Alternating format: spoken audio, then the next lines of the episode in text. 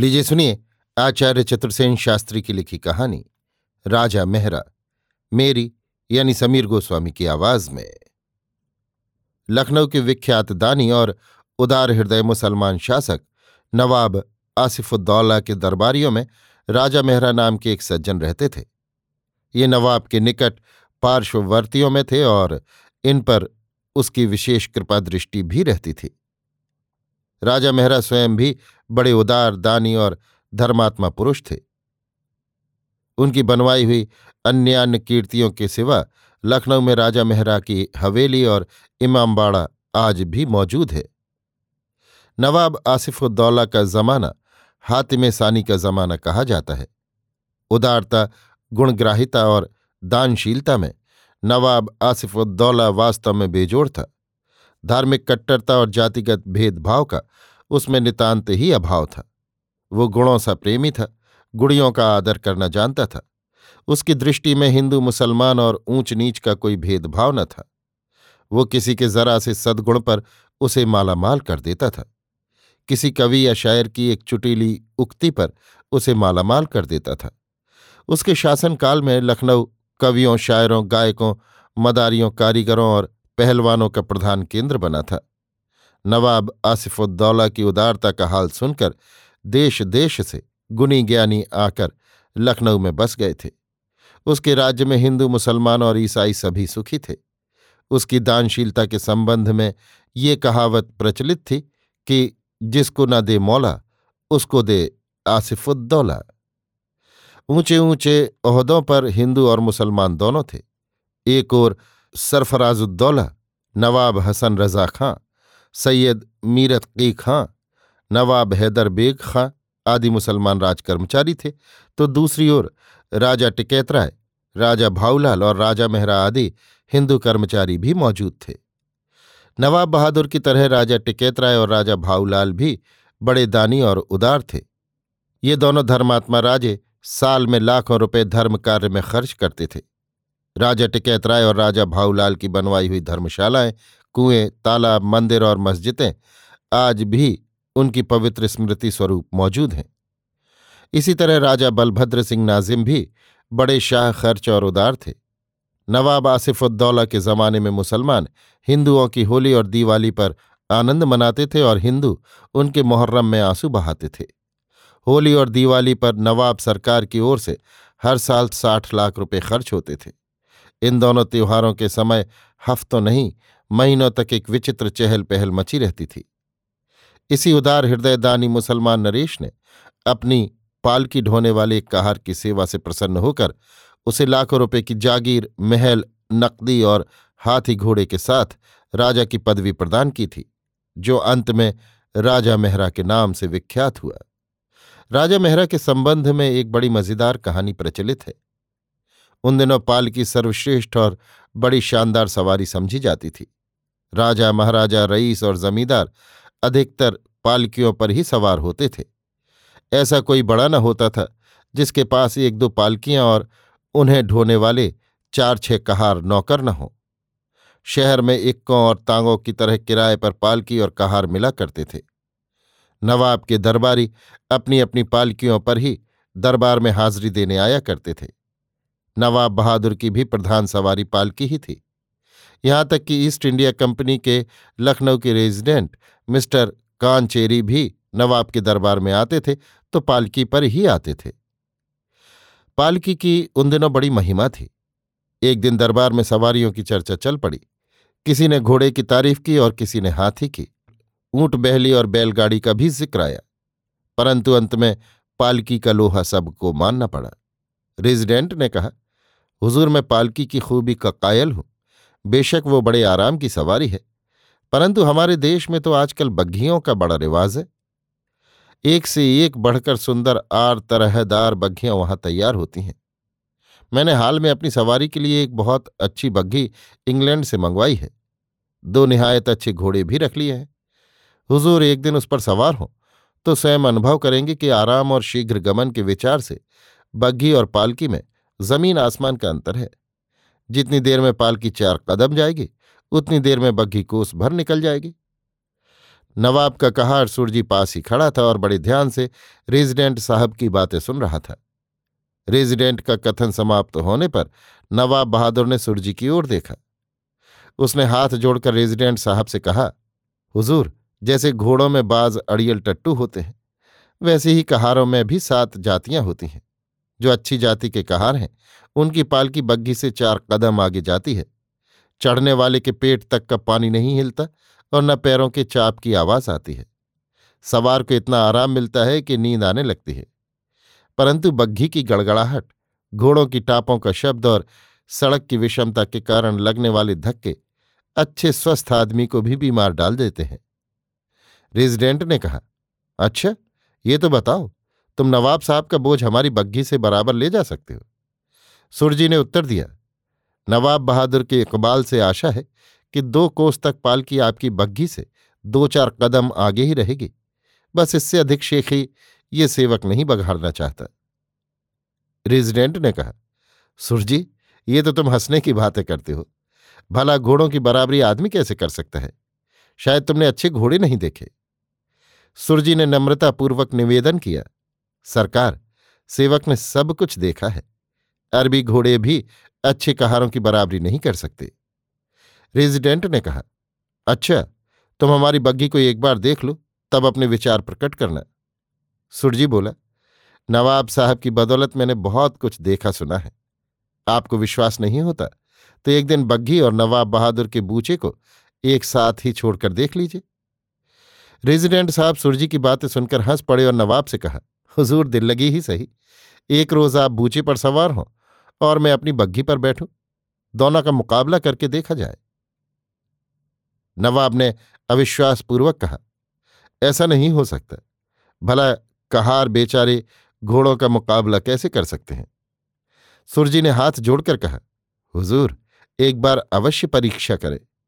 नवाब बोले, परंतु अगर तुम हार गए तो तुम्हारी सजा? सुरजी ने कहा, हुजूर जो चोर की सजा, वही मेरी सजा? नवाब ने कहा अच्छा अगले सोमवार को रमने के मैदान वाली सड़क पर दोनों का मुकाबला हो जाए। उस समय लखनऊ में यही एक सड़क चौड़ी थी। बात पक्की हो गई, परंतु नवाब को विश्वास न था कि सुरजी इस दौड़ में विजयी होगा। इसलिए रेजिडेंट के चले जाने पर उन्होंने कहा, तुमने ये मूर्खता कर डाली? सुरजी ने विश्वासपूर्वक कहा, हुजूर, अगर हार जाऊँगा तो शहर में मुँह नहीं दिखाऊँगा। नवाब ने कहा, तुम अपना मुँह काला करके शहर के बाहर चले जाओगे, परंतु मुझे कितना लज्जित होना पड़ेगा? सुरजी ने कहा, लज्जित होना पड़ेगा हुजूर के शत्रुओं को। मैं श्रीमान के चरणों पर उत्सर्ग न हो गया तो श्रीमान को लज्जित न होना पड़ेगा। दौड़ के लिए केवल एक कोस का स्थान निर्दिष्ट हुआ। सड़क के ठेले कंकड़ आदि साफ़ करा दिए गए और उस पर सुर्खी बिछा दी गई। कहारों को पाला बदलने के लिए जहाँ तहां निशान भी लगा दिए गए। सुरजी ने अपनी मदद के लिए आठ कहार चुन लिए और उन्हें आध आध मील के अंतर पर खड़ा कर दिया। सोमवार के नौ बजे रेजिडेंट साहब अपनी बग्घी पर सवार होकर आ गए। थोड़ी देर के बाद नवाब साहब की सवारी भी आ गई। नवाब साहब का बूचा बग्घी के बराबर रखा गया। सुरजी अपने कई साथियों को लेकर एक मील के अंतर पर खड़ा हुआ। दूसरे कहारों ने बूचा उठाया।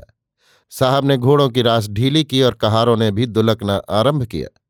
आध कोस तक नवाब का बूचा घोड़ों के साथ साथ रहा। न एक कदम आगे, न एक कदम पीछे। आध कोस पर सुरजी ने अपने साथियों का पल्ला बदला और बूचा लेकर हवा हो गया। साहब ने घोड़ों को शिष्कारना आरंभ किया, परंतु वे सुरजी को नहीं पा सके। सुरजी ने बग्घी से पहले निर्दिष्ट स्थान पर ले जाकर सवारी रख दी और ईश्वर का नाम लिया। सड़क के दोनों किनारों पर तमाशा देखने वालों की भीड़ लगी थी। सारा लखनऊ ये अजीब दौड़ देखने के लिए टूट पड़ा था। वाह वाह की आवाज़ से आकाश गूंज उठा। रेजिडेंट साहब आश्चर्य में पड़ गए और नवाब को सलाम करके अपनी कोठी पर चले गए। नवाब बहादुर उसी बूचे पर अपने महल में आए और प्रसन्न होकर सुरजी को राजा की पदवी प्रदान की। साथ ही बहुत से घोड़े, हाथी, झालरदार, पालकी, नौकर, चाकर और सवारों का एक रिसाला दिया। साथ ही खर्च के लिए यथोचित वेतन नियत कर दिया और नाम रख दिया राजा सूर्यनारायण। रेजिडेंट साहब ने भी काफ़ी इनाम इकराम दिया, परंतु सुरजी का ये सम्मान दरबार के अन्य राजाओं तथा सरदारों को अच्छा नहीं लगा। उन्होंने नवाब बहादुर की खातिर से इसका विरोध तो नहीं किया, परंतु इस पर कोई प्रसन्नता नहीं प्रकट की और ईर्ष्यावश होकर उसे राजा मेहरा कहने लगे। कहारों ने भी राजा सूर्य नारायण की पालकी उठाने से इनकार कर दिया था, परंतु उसने उन्हें समझा बुझाकर राज़ी कर लिया। राजा मेहरा कुछ पढ़े लिखे और दरबार के कायदे कानून से वाकिफ थे। राजा की पदवी प्राप्त कर लेने पर उन्होंने फारसी और थोड़ी सी अरबी तथा संस्कृत का भी अभ्यास किया। कुछ दिनों के बाद ही नवाब ने उन्हें अपने पुस्तकालय का दारोगा मुकर्र कर दिया। इससे उन्हें विद्या चर्चा के लिए सुंदर सुयोग प्राप्त हो गया। नवाब बहादुर ने गंज नामक मोहल्ले में राजा मेहरा के लिए एक सुंदर हवेली बनवा दी थी और उसी के आसपास राजा मेहरा ने अपनी कुछ जायदाद भी मोल ले ली थी। अंत में नवाब ने रूमी दरवाज़ा के पास उनके रहने के लिए एक दूसरा सुंदर मकान बनवा दिया और वे उसी मकान में आजीवन रहे। ये इमारत अभी तक मौजूद है। राजा मेहरा जाति के मल्लाह थे, बड़े बुद्धिमान और विचारशील आदमी थे। उनकी जाति वालों ने उन्हें अपना सरपंच नियुक्त किया था। उच्च पद प्राप्त करने पर भी वे अपनी बिरादरी वालों की बड़ी खातिर करते थे और उनकी भलाई के लिए नवाब साहब से सदैव सिफारिश किया करते थे। राज दरबार में उनका यथेष्ट मान था। वे झालरदार पालकी में सवार होकर नवाब के दरबार में जाते थे और दूसरे सरदारों के बराबर के आसन पर बैठते थे। बड़े चतुर और हिसाब किताब में इतने चौकस थे कि राजा झाऊलाल कभी कभी हँसी में उन्हें कायस्थ का बच्चा कहा करते थे। एक बार एक मुसलमान मंत्री ने नवाब साहब से कहा कि, हुजूर, आपने एक नीच जाति के मनुष्य को इतना उच्च पद प्रदान करके अपने दरबार के सरदारों को दुखी किया है। वे लोग सदैव उससे जला करते हैं। नवाब ने कहा, जलने दो। मैंने उसके गुणों का आदर किया है, जो मेरा कर्तव्य है। उच्च वंश में जन्म लेने से ही कोई उच्च नहीं हो जाता। जिसमें सद्गुण होते हैं, वही उच्च पद प्राप्त करता है। सुरजी ईमानदार है। हमारे राज्य का शुभ चिंतक और धर्म भीरु है। सच बोलता है, झूठी खुशामद नहीं करता और न कभी कोई अन्याय करने की सलाह देता है। एक दिन नवाब ने कहा, मैंने कहारों का नाच नहीं देखा। राजा मेहरा ने कई सुंदरी स्त्रियों को कहारों का नाच, उनका गाना और हुड़ुक बजाना सिखाया और एक दिन नवाब के सामने उन्हें उपस्थित किया। नवाब बहुत प्रसन्न हुए और उस नाच का नाम कहरवा नाच रख दिया। इस नाच का इतना प्रचार हुआ कि तवायफ और नक्कालों ने भी उसकी नकल की। राजा मेहरा ने बड़ी लंबी आयु पाई थी। नवाब सादत अली खां और नवाब नसीरुद्दीन हैदर के काल तक जीवित रहे। नवाब आसिफुद्दौला की तरह ही उनके उत्तराधिकारी नवाबों के दरबार में भी राजा मेहरा का बड़ा मान था। नवाब आसिफुद्दौला की तरह ये भी गुड़ियों का बड़ा आदर करते थे। मुशायरों में बड़े शौक से जाते थे और कवियों को अपने घर बुलाकर उनका सम्मान करते थे। आगा मीर नाम के एक कविता प्रेमी सरदार से इनकी गहरी मित्रता थी। एक बार लखनऊ के विख्यात कवि नासिख ने आगा मीर की प्रशंसा में एक कविता लिखी। राजा मेहरा ने आगा मीर से उन्हें सवा लाख रुपये इनाम दिलवाए। ये स्वयं भी कवियों को बहुत रुपये दिया करते थे। इसके सिवा यदि कोई भी शरीफ आदमी इनके पास अपनी किसी आवश्यकता की पूर्ति के लिए जाता तो कभी खाली हाथ नहीं लौटता था। चुपके से जो कुछ बन पड़ता उसे दे देते और कहते, मैं इस योग्य नहीं हूँ कि आपकी कुछ सेवा कर सकूँ। पान खाने के लिए जो कुछ बन पड़ा है, सेवा में उपस्थित किया है। इसे स्वीकार कीजिए, परंतु इसका कहीं ज़िक्र न कीजिएगा। अपने काम के लिए राजा मेहरा किसी को कष्ट देना नहीं चाहते थे। एक बार नवाब आसिफुद्दौला ने कहा कि हमारी इच्छा है कि तुम अपना मकान छोड़कर मेरे पास चले आओ। हमारे महल के आसपास जो जगह पसंद करो, तुम्हारे लिए मकान बनवा दिया जाए। राजा ने हाथ जोड़कर कहा, हुजूर, राजमहल के आसपास भले आदमियों की बस्ती है। किसी भले आदमी का मकान तोड़वाकर मेरे लिए मकान बनेगा तो मैं उसमें सुख से न रह सकूँगा। जहाँ रहता हूँ, वहीं अच्छा है। अथवा फिर किसी ऐसी जगह बनवा दीजिए, जहाँ रहने से किसी को कष्ट न हो। नवाब ने ऐसा ही किया और नदी किनारे जनाना घाट के पास एक मकान बनवा दिया, जिसका ज़िक्र ऊपर हो चुका है। नवाब आसिफुद्दौला को मुर्गबाजी का बड़ा शौक था, इसलिए राजा मेहरा ने भी बहुत से लड़ाके मुर्गे पाल रखे थे, मुहर्रम में ताजियादारी भी करते थे, परंतु अपने धार्मिक विचारों पर दृढ़ थे। राजा मेहरा अपने जाति के सच्चे सेवक थे और उसकी भलाई करने से कभी भी परांग मुख नहीं होते थे। अभी आप सुन रहे थे आचार्य चतुर्सेन शास्त्री की लिखी कहानी, राजा मेहरा, मेरी यानी समीर गोस्वामी की आवाज़ में।